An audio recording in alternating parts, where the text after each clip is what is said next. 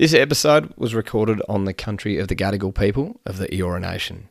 We'd like to extend our respects to their elders past, present, and emerging, and would like to extend those respects to the traditional custodians on the lands wherever you may listen to this podcast. One of the things that a few of my good friends who, who I used to work with were like, don't you think you'll be bored being a farmer? You know, after where you've done this sort of complex strategic work, do you not think you'll find that dull? And I was like, oh, gosh, I don't think so. Because well, good day and welcome back to the Humans of Agriculture podcast. As always, I'm your host, Ollie Lalive, and it's an absolute pleasure to be joining you again for another episode. I was absolutely blown away last week from the feedback from Grace McLeod's episode. It was amazing to see just how much everyone got behind it and just the different takeaways that people had from it. Well, our next guest, I reckon he's equally as impressive. When I met Charlie Perry last year up at Beef Australia, I was blown away by his charisma, knowledge, and just how easy he was to get on with. It's no surprise that Charlie has an extraordinary background. I really enjoyed this chat. It's honest, enjoyable, and incredibly relatable, and there's something in it for everyone. Charlie's interest beyond the farm gate took him to management consulting firm Ernst & Young. He's played a really important role in shaping his current role, where he's managing the family farming operation as well as chairing the Australian Wagyu Association. Charlie did joke that it was a bit of a dream of his to be on a podcast, and it's not every week that we make dreams come true. He may or may not have appeared on a couple before, but as the Zanda McDonald Award winner this year, I don't think it will be his last.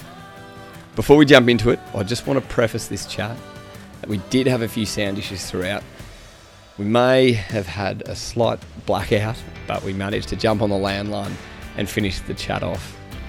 Enjoy the conversation. I can't wait to hear what your takeaways are from it. I think we just start off and and probably mentioning Charlie that today we're able to make a dream come true for you. Not not every day this kind of happens where someone can fulfill a lifelong ambition or just the last few years of coming on a podcast. Welcome to the Humans of Agriculture podcast.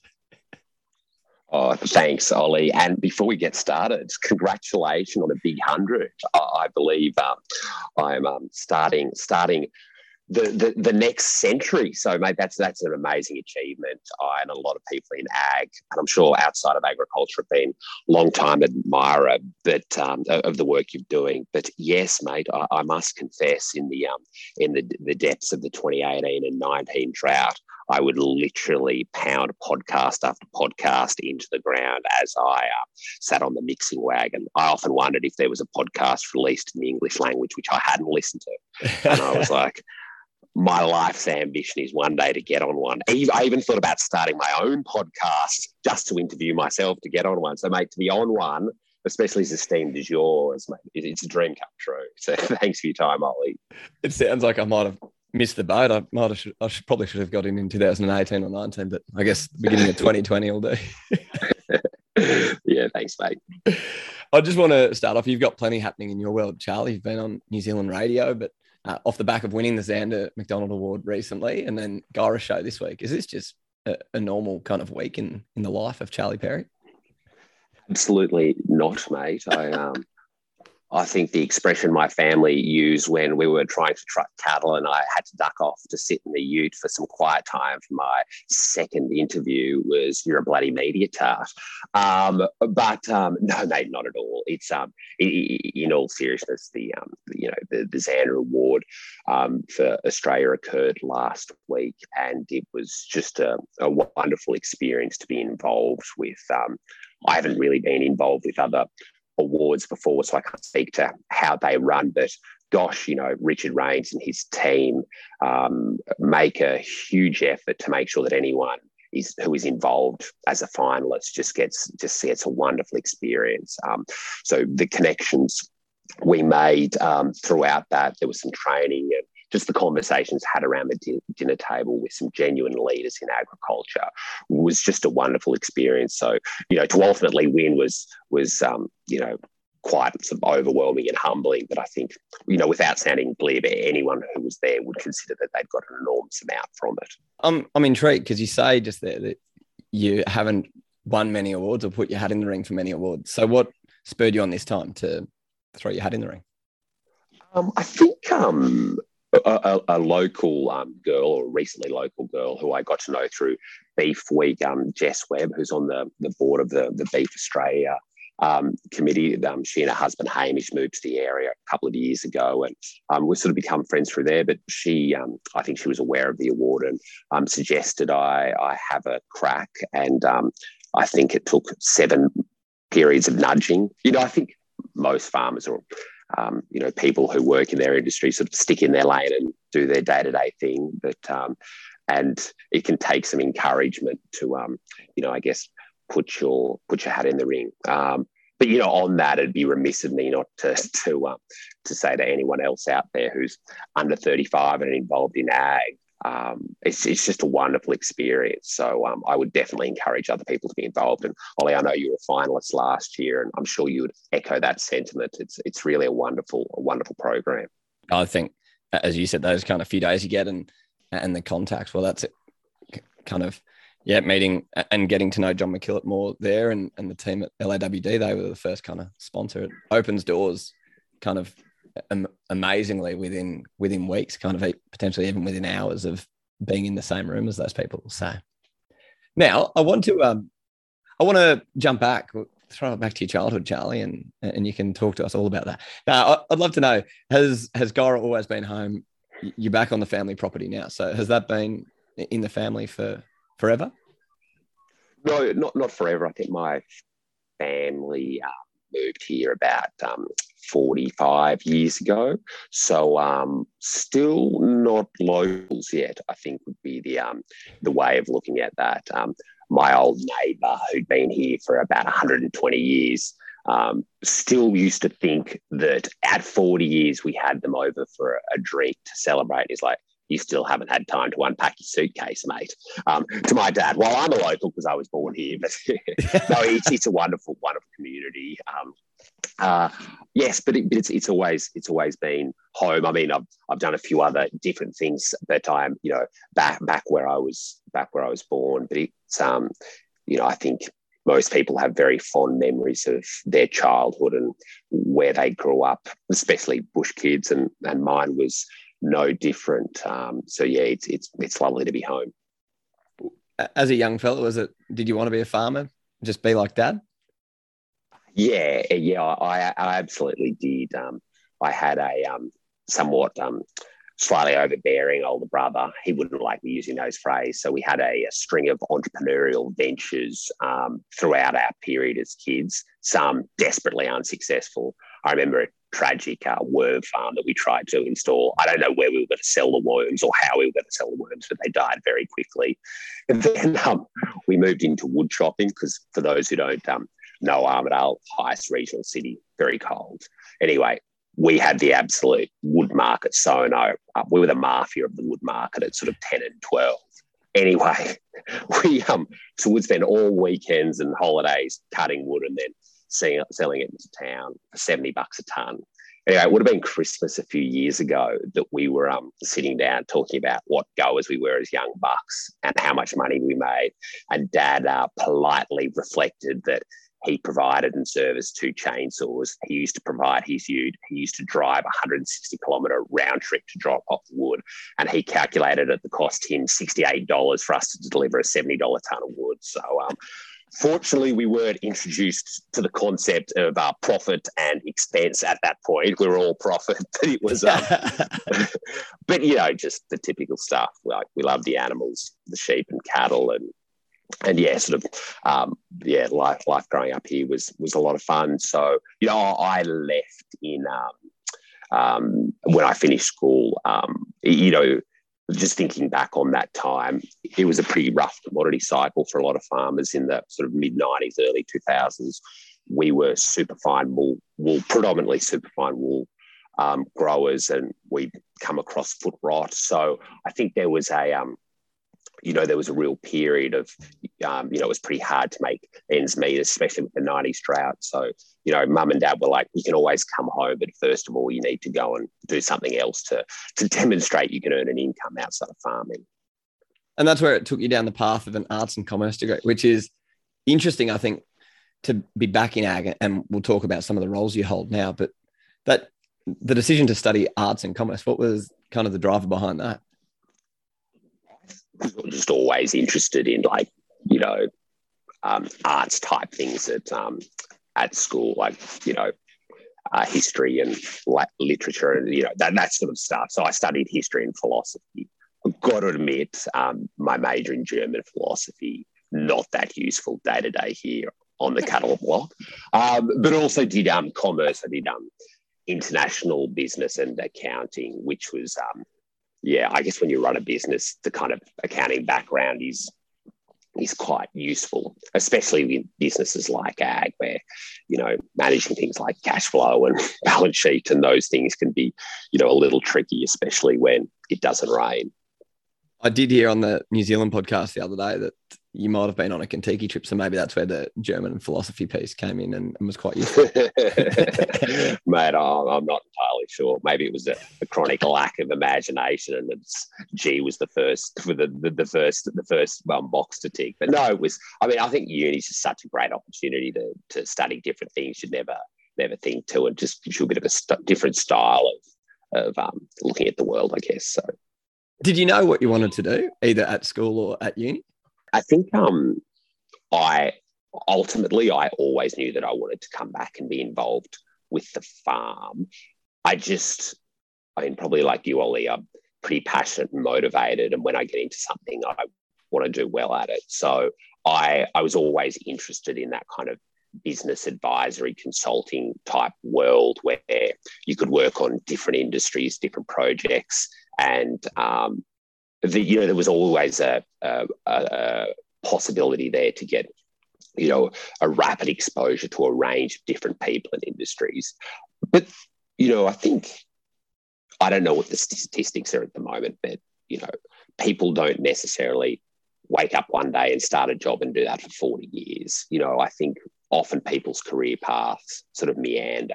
And I think it's important as you do that that you build up different skill sets that you can then apply to um, um, you know, the, the next role that you have. And, and oddly enough, you know, a lot of the skills I got in, in that world have been really useful for, for my current role. I was going to say, yeah, the, the world of consulting, I did it for a short period of time, not the eight years that you did, but the exposure and, and even it's the outside of industry pieces that really open your eyes. Like I worked on a um, water and utilities company, like customer journey, and it was just fascinating where you think of all the touch points. But you worked on some pretty cool projects uh, as part of that as well, didn't you? Yeah, no, I, I, I did. The, the, last eighteen months, I was I was working. We were working on the um, the commercial evaluation for, for um, the submarine acquisition, which, if you read the newspaper in a couple of months, this was like seven years ago that's no longer relevant. relevant. Um, you know, a real kick to the guts for you. Yeah. Oh, no, no, not at all. It's it's it's um, your taxpayer dollar at work. I can't imagine how much they spent to to get to that point. But that was interesting because you know when you're buying the largest infrastructure spend in Australia's history, you know, it just raises all sorts of complexities. Like, do you buy a submarine off the shelf? And then how do you have the capability in Australia to service that? Or do you like build it down in Adelaide in a Liberal seat and, you know, add another election victory if you've added a thousand jobs? You know, there's, there's a lot that, that goes into into something like that. But it's um yeah, yeah, it was it was it was fascinating and got exposure to some wonderful, wonderful people there. Um, but I always knew, I guess, in my gut, that's not what I what I wanted to do. So when the opportunity arose to to come home, um, I sort of took it with both hands. It's quite funny reflecting on that moment. Um, I was actually um, on a probably not a very successful date at Bondi Junction, and I saw a couple of missed calls from my parents. I think to save us both from a pretty awkward conversation, I took the third call, and um, they said, We've got a bloke, an agent who wants to buy home Trent Bridge, but they but they're also looking at next door, so they want to sort of aggregate the two and make a bigger play. What do you think? And I was like, oh, okay, that's interesting. Anyway, the next morning I was flying to to to, to Canberra, 7 a.m. or QF whatever.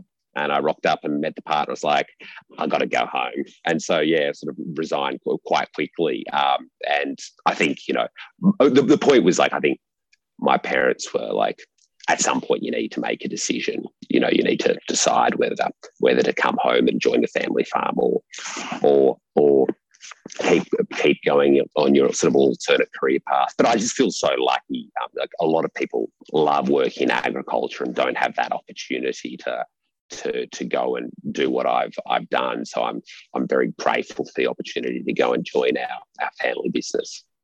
Was that a fairly passive aggressive uh, way of your parents doing it? they deny this narrative 100%. And I'm like, guys, like that is absolutely what happened. There's, there's two things I remember very clearly about that day. One, the, the date was definitely not good. And two, I remember the phone call. um, no, I think, um, I don't know. It's, um, I think in life, there's always times where you need to make a decision, um, and uh, you know, big important decisions. And um, at, you know, you can think about it and think about it and think about it, but at some point you've got to, you know, piss or get off the pot. Yeah. Do you ever look back? Um, never, never. I, I, used to um, think about that a lot with friends who are still in Sydney, and they're like, "Don't you miss it?" And I'm like, I'm the stage past missing it where I don't think about it. um, yeah, I was just so happy to be to be home and felt really lucky. It was interesting um, one of the things that a few of my good friends who, who I used to work with were like, don't you think you'll be bored being a farmer? You know, after where you've done this sort of complex strategic work, do you not think you'll find that dull? And I was like, gosh, I don't think so. Because, like, while I was away, I would still t- speak to dad. Like, I'm very close with my parents, and I'd still speak to dad at 7 a.m. every morning about what was happening on the farm for years. So I knew what was happening, and I was like, you know, I don't think that's simple, but you know, I don't think that will be un- intellectually, you know, challenging. But but in actual fact, I find farming like the most intellectually complex thing by far I've ever done. And and maybe that's because I'm pretty simple and I'm still getting my head around it all. But just the the number of variables that you're dealing with all the time I mean, especially as we've tried to um, expand over the last few years and expand through, um, you know, difficult periods, it's just um, you often feel like you sort of got a thousand balls in the air and you're just trying to keep your eye on all of them. So, yeah, that, that's a very long way of saying, you know, it was the complete opposite of what other people projected onto what farmers do. You know, often we're doing menial sort of mind numbing jobs. We're sitting on a tractor or we're pulling up a fencing wire. But the other part of that, which I love, to be honest, but the other part of that is like, you know, there are multiple different scenarios going on at one time, and you need to try and pick the best best outcome, which I often get wrong, just as a disclosure. oh God, talking it down. I, I want to flip back because you mentioned the farm went through a really tough time as a super fine wool growing operation. You then got foot rot. So I want to, and in that last sentence, you're talking about the complexity of the farming business. But that decision, either for, for you or for your, your, your parents to make that decision to change enterprises completely, what what was that like? How disruptive was that for you guys going from sheep to beef? So we always had a beef component, but we were predominantly um, super fine wool. And it's a really interesting thing. And I've spoken to Dad a lot about this, about the sort of decision making process through. And, you know, there's this elements of like, um, and I think I would really struggle with this was like pride or um, not ego. I'm trying to think of the right word, but like that had been breeding these great wool sheep for sort of 20 years. And each year your genetics are getting better and better and better. So when we got foot rot, you've got, you've got a, a couple of paths that you can go down. But we went down the path of like, let's treat these animals and try and manage it and contain it, and then continue with the uh, the the the flock that we've the the the um the herd that we've got. Um, because there's been so much time, love, and investment in getting to the product that we have at this moment. But God, that was a lot of tough years getting to that point. And ultimately, we were essentially, we, we couldn't get it under control and we were giving away. Uh, you, you know, it was because we're always very careful about our animal welfare. Like that's where, you know, my mum, my dad, like we all really care about the animals. So when it was really affecting their well-being, you know, we had to get rid of them pretty quickly. And you know, in actual fact, but I mean, every, everything's clear in hindsight. It probably would have been better to be like, this is not working. We need to, you know, get rid of the sheep and then do something. But it was it was a brutal couple of years. I, I remember that well. I mean, I was young, but um, the, the, the school holidays, we were spending a lot of time bathing bathing sheep in foot baths. So, guys, we're about to have a little bit of a quality change. When we're recording this, Charlie had a power outage and we went into a complete blackout. So he jumped across onto the landline and recorded the rest of the chat there. The Humans of Agriculture podcast is proudly sponsored by LAWD. And if you're looking for an entry level role, well, they've got an absolutely incredible opportunity for you. Joining their fast growing team and getting direct guidance from Cole Medway, one of Australia's leading rural property agents, the role will be riding shotgun with Cole as he travels Australia marketing a diverse range of ag assets. To find out more, check out the full description and contact details in the show notes. From growing sheep through the foot rot and the learnings, you were saying, actually, I'm going to ask you a question on that because you were saying there was a lot of emotion tied into just kind of trying and trying and trying to get these sheep better in a sense. Are you able to look at that now or, or potentially with that consulting lens that you, you bring to the business in a more rational way? Or do you still find yourself, yeah, kind of being drawn into that emotional piece of always putting the animal, well, not always, but yeah, putting the animals before kind of the business decision? It, it, it, it's a great question, Ollie, and it's actually something I've thought about a lot because I mean, if you look at Australian beef, for example, I mean, I think we could sit here and talk about, you know, 10 beef brands, for example, or beef um, um, types, which have had huge booms and then lost lost the um, the the demand from from the consumer. So we're in the the seed stock business now, selling wagyu bulls as one of our enterprises, and um, you know I've often you know said to, to dad like you know for example limos 15 years ago, huge focus on um, you know lean meat, and there were a lot of limo studs around. You know, there's not as many anymore. You know, um, similar thing with Murray Greys, and I was like you'd really hope if you know, just within the context of the foot rot, where we we kept chasing this this this diminishing return, um, and and probably too far, you know, and Dad would be the first to admit that. Um, you you would hope that you could separate the um the emotion and um the, the sort of ego around that investment um uh, from from the commercial reality. And um, I honestly don't know. Like I, I try and with our business bring a lot of like structure and rational sort of um, planning to it. However, I think like you know, I love breeding cattle, and so does my family. And I think if you know something changed significantly, and there was you know the, the the market no longer likes this style of animal that we breed, I would find I would hope that we could adjust, but I would find that that uh, that it would be a, a, a, consideration where there would be some some emotion in it. You know, we're not always perfect rational beings. Yeah. Tell me, speaking on the, the emotional piece, like so you came home 2015, 16, seasons were pretty good, but then as you mentioned, coming into 18, 19. Hi, I'm Pia, horticulture and sugar analyst at Rabobank, and I'm here to share our latest insights on Australia's vegetable market. Did you know in 2023, Australia produced over $5.8 billion worth of vegetables, though only 4.3% of this was exported? Like many other countries, the Australian vegetable industry relies mostly on its domestic market.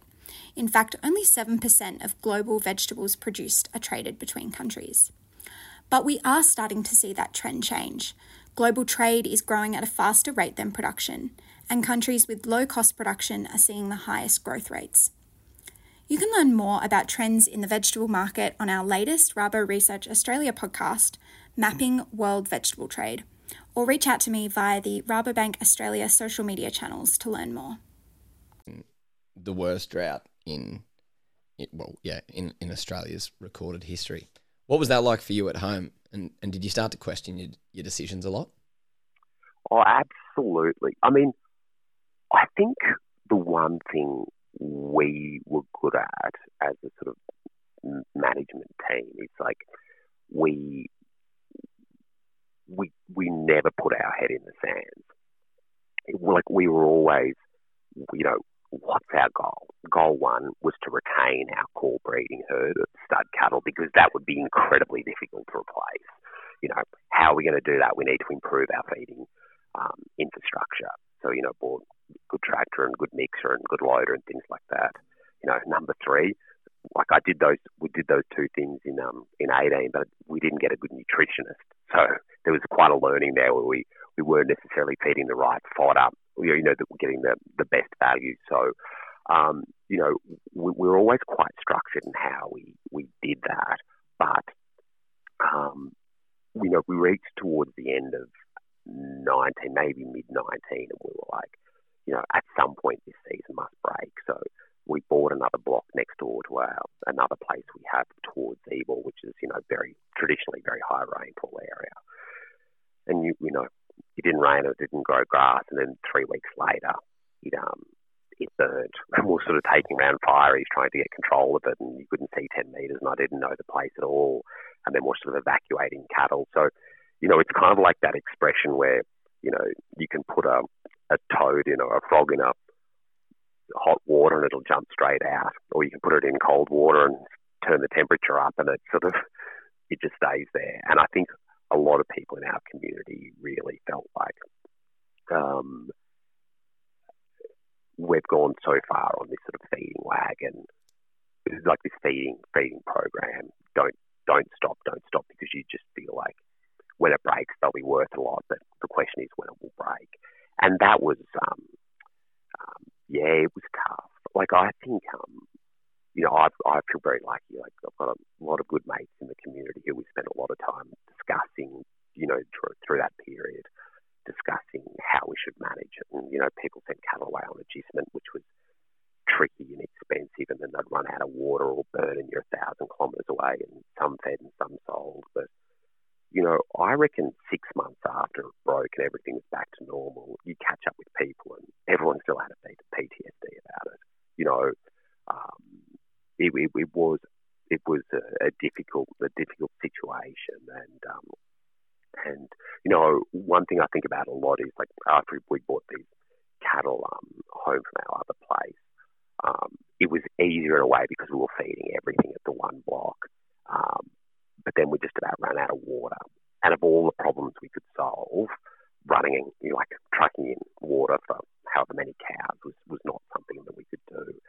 Um, so we were trying to solve that, you know, over, you know, the for the week leading up to Christmas, and then Christmas Eve it rained and water and, and we got water. Like it was a long way off growing grass that would help us really, but but there was water, so we, we could keep going. And it's something I think about a lot is how um, often the the difference between success and failure can Like if we didn't get another, if we didn't get a rainfall event for another couple of months, then I don't I don't know what we would have done. But since then, it started raining and kept raining, and we all of a sudden look very clever keeping our cattle herd through through that period. But you know, I'm not sure how that would have panned out if it hadn't um, if it hadn't gone that way.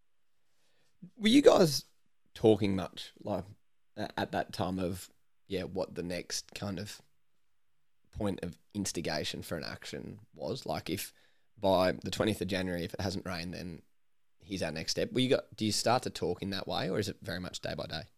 Oh, it's um, it, it's a combination of both. Like I think one thing that was helpful for us is um, my wife's very involved in our business, but also works full time. So I think sometimes she would have that capacity to be a little bit more objective and rational about when we'd sit down for a meeting. You know, we're like, you know, we said if it hadn't rained on the 20th of January, then those next 100 Angus cows were going. You know, that's what we do. I mean, that's what we discussed. We're still doing that. And I think sometimes it's really handy. Um, I mean, she still very involved in the business and would spend all weekend helping me feed. But I think when you're not there all day sourcing the commodities or something like that, or maybe it's just a personality strength that I don't have. Like just to be able to step away from the business and go, oh, this is what we said we're going to do. Are we going to do that? And um, I think um, that that's helpful for any organisation. Is just sometimes whether it's you know, having someone outside the absolute grind, doing it every day to be like, this is what we said we're going to do. We, we just need to make sure we, we do that. So, yeah, we, we did it. We weren't perfect at it. Like, there was a lot of times we were like, we said we'd get rid of all the Angus if it hadn't rained by January, and it's now March, and we're just hope, holding on. Um, but you know, we, we certainly we certainly tried to have that plan and execute it. In terms of, and I know there's there's a whole leadership program out and a and a kind of a huge amount of funding from the federal government around basically drought resilient communities.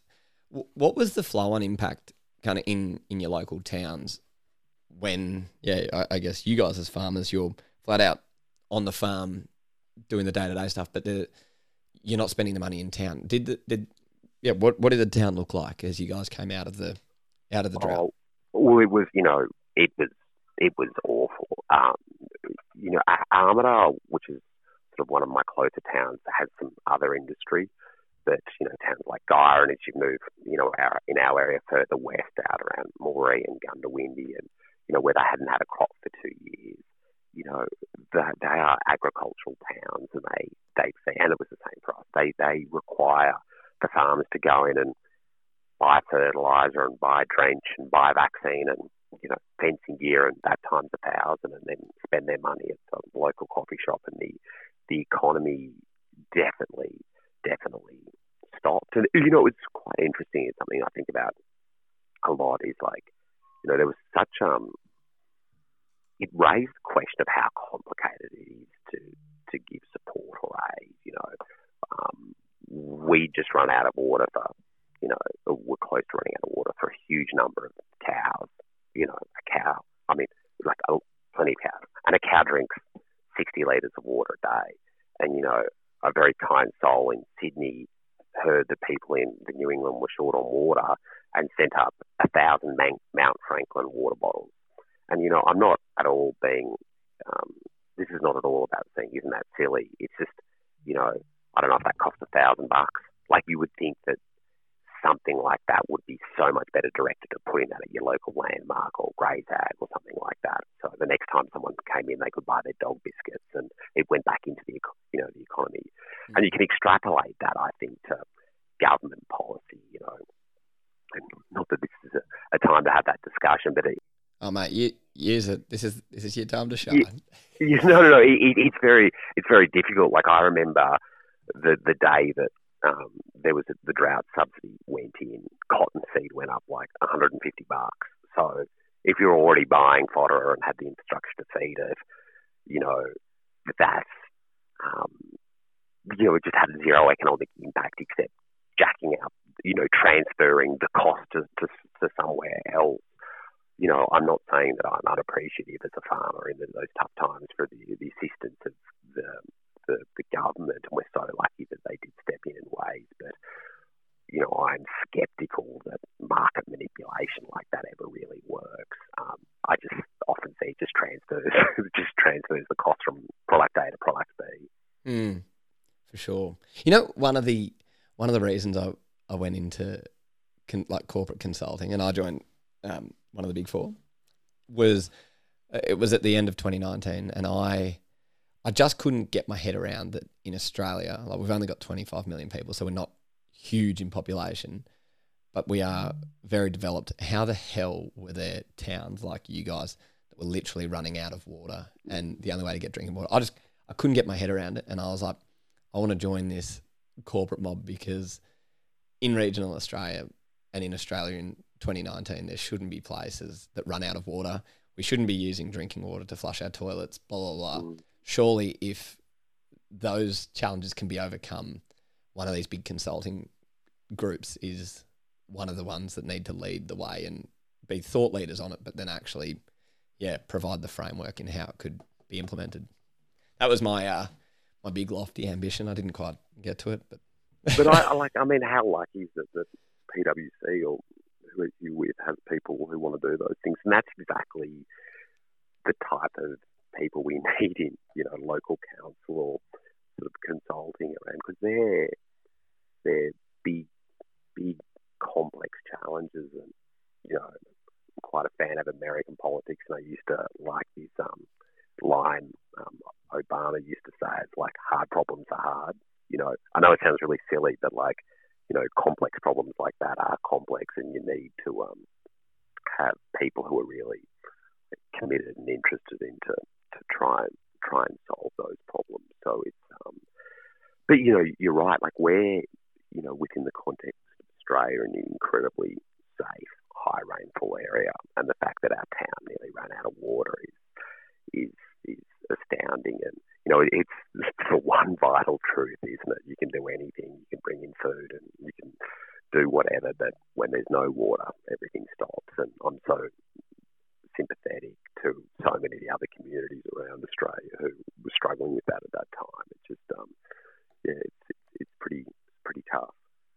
And it, and it's kind of frustrating though that we're not trying to come up with solutions for those things now. Like we're gonna hopefully not, but come into the next drought and potentially find ourselves in the next decade or so in a similar situation to what we were three or four years ago. And it's just been, yeah, put on the backbench and it'll confront us again, but then it, yeah, do we?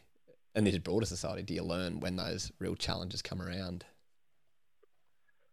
Yeah, and, and if, it's local councils or even individual farmers, like if we're not responding and learning from that, you know, we're just, um, you know, not to enter into some sort of climate debate, but I think anyone who thinks we're not going to have a good whack of a drought at some point is um, is more optimistic than I am, and mm. um, you know, to not learn and know that we've got. I mean,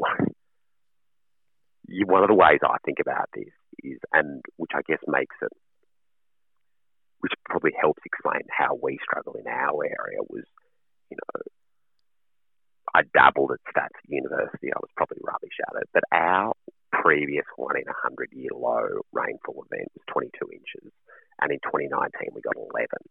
So, you know, if you think about distribution and likelihood to beat your one in a hundred year event by like by, to halve it is incredibly unlikely.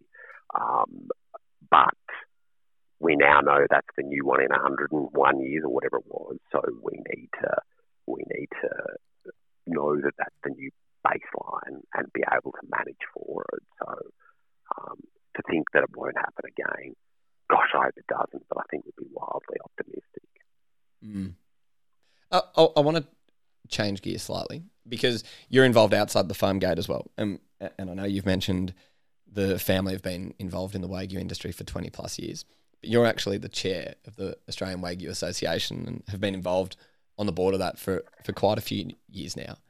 I, I want to know, sitting in the chair seat, and you're, well, we know you're under 35 because of the Zanda Award have you ever had those moments, and maybe you're too proud to say it, but uh, where where you're sitting there and you've got high flying individuals, potentially big personalities, and you think, "Holy hell, I'm not qualified to be sitting in this seat." of course, I have to say no to that, Ollie. we have a board meeting on Tuesday, and I can't ram in and throw a vote of no confidence just yet. Um, I think, um, no, not particularly. I'm really lucky where I've got um, in my orbit of great friends and people who I'm just desperately impressed by what they've done, and often at you know quite a young age. You know, one of my um, best mates is um, who I'm also in a joint venture with um, on an ag property, just at a very young age, has done some incredible things and been able to set up an environment where he's been able to buy an incredible tier one farm by like the age of 30. And my brother and his business partner set up a really, you know, interesting and successful business as well. So I, have always felt like um, um, when when people have done like that in, I guess, your close orbit, you're like, you don't feel that young anymore and that you should be um, participating.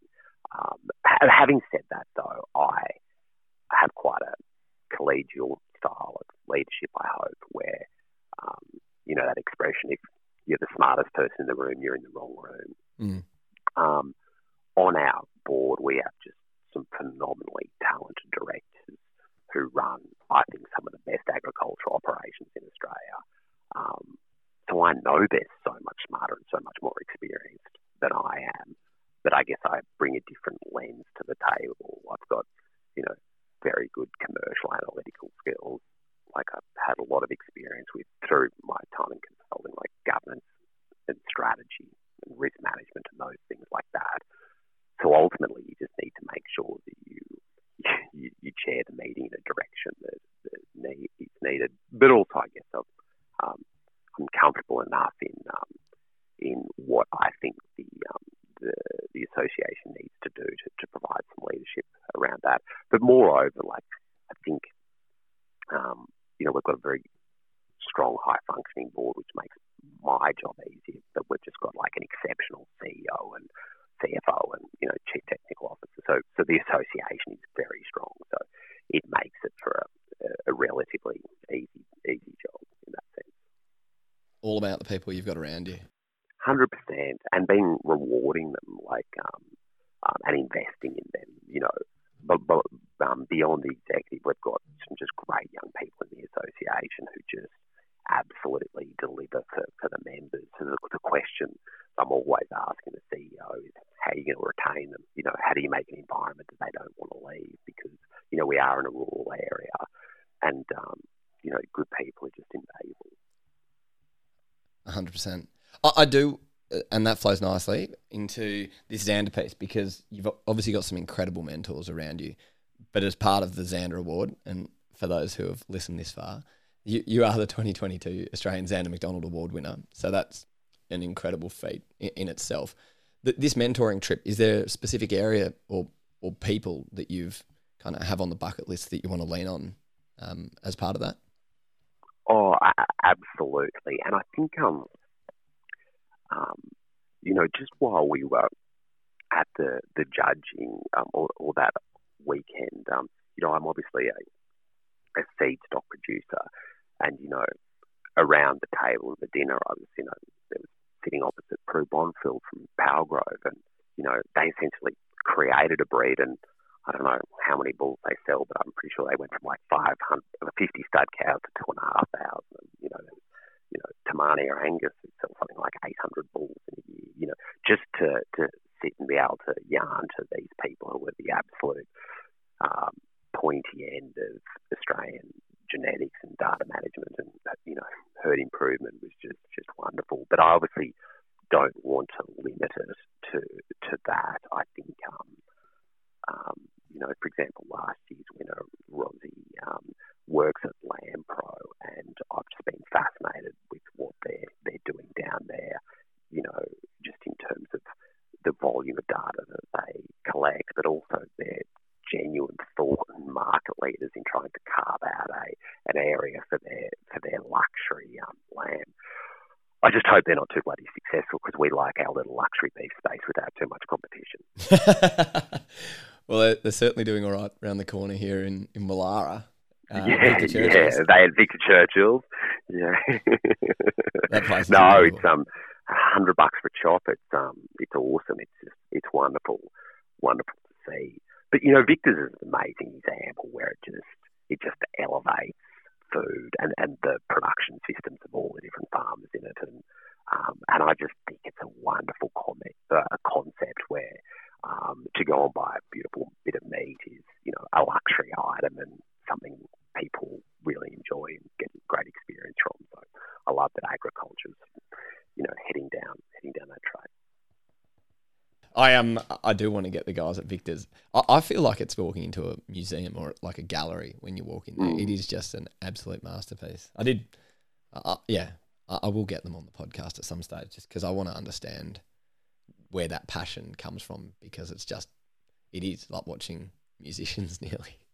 Yeah, absolutely. I mean, I don't own an expensive watch, but I imagine that would be what it feels like to, you know, to walk into a jeweler store or something like that, and it's all it's all quite um, quite impressive.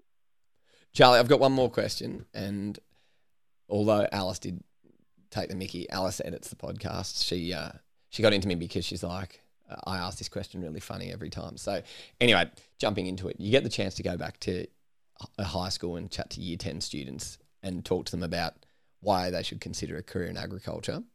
What would be your messages to them? What I would say to them is um, I would give them an anecdote, which is something I think about a lot.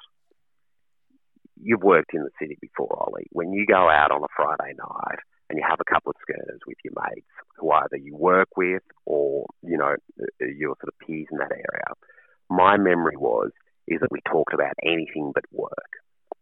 When you come back into agriculture, what I find is that when you socialise, obviously we've got interests outside of it, like people are just so passionate about it. You know, we go and have our version of corporate Fridays with some great friends down the road, and our conversations will start with soil, then move to grass, then move to beef production, and then move to you know manure fertilizer or other fertilizer, and it's just going. There's just so much passion around around the industry. But I think one of the things that I love most about agriculture is that it's a zero sum. It's not a zero sum game. So the generosity of the, the, the leaders in our industry is just unlike anything I've ever seen in another industry. I mean, you take the Zanda McDonald Award, there were some incredibly successful people in that um, in that room, and they're all so willing to share their experiences, the mistakes they made, the the successes that they've had, and I don't think you necessarily find that in other industries. And, and I think that's one of the things that I just love about it. It's like everyone feels, generally speaking, people feel committed to other people's success. They're willing to, to share, to teach, to, um, to, to learn from each other. And um, I think I feel lucky to be in, in an industry which you know, has that as one of its defining features. I, couldn't agree more. I reckon that approachability of people, particularly the ones who have run or are running some of the big organizations or even just kind of success successful um, smaller businesses as well. It's it's that accessibility to people that is just it's mind blowing actually when you think about it. Mate, well, thank you so much for coming on for a chat. I think as well, people giving up their time. Thank you for, for giving up yours this morning. Uh, we've we've battled a blackout. We've overcome that. Uh, I, I, do apologise. I'm sure you're you're going to do a neat intro saying that there's a very pregnant pause and a change in audio quality. So we apologise. Luckily, we weren't videoing it because people would have just seen me scurrying around. And... Yeah, yeah. Like Ollie's very very still at the moment. Um... no, mate. Thank you for thank you for your time. I. I enjoyed it, and you know, mate, I'm honestly a big fan of what you're doing. I um, I like just as a concept, it's just such a wonderful idea to talk to, to different people in ag and share their stories. And you know, something um, you know, like there's MLA, and everyone's always talking about it. Like, how do we sort of take hold of the narrative? How do we do more positive things in our space? Like, I just one thing that really gets up my goat is when you know there's a perception in the media and the city, in the city where it's like, you know, you're environmental vandals and you don't care about your animals or the environment. And you're like, no one cares more about their ecosystem, their animals than farmers. And I think what you're doing is a great way to hopefully reflect that. Well, thank you so much, Charlie. That's very kind of you to, to say. And I look forward to following your Zanda journey this year and, and seeing, yeah, well, maybe checking in later on in the year and seeing where you're at, what you've learned, and who are some of those people that maybe you've been able to talk them into coming on the podcast as well. Good on you, mate. Take it easy, mate. Cheers. Thanks, mate. Have a good one. Cheers.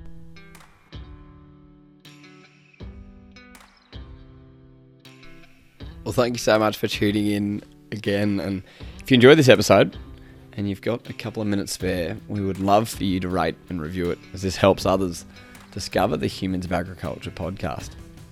What I found fascinating was Charlie's entrepreneurial ventures as a young kid.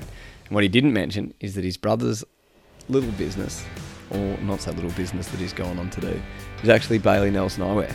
So if you haven't checked them out, it's actually a pretty incredible story in itself. Look forward to joining you guys again next week.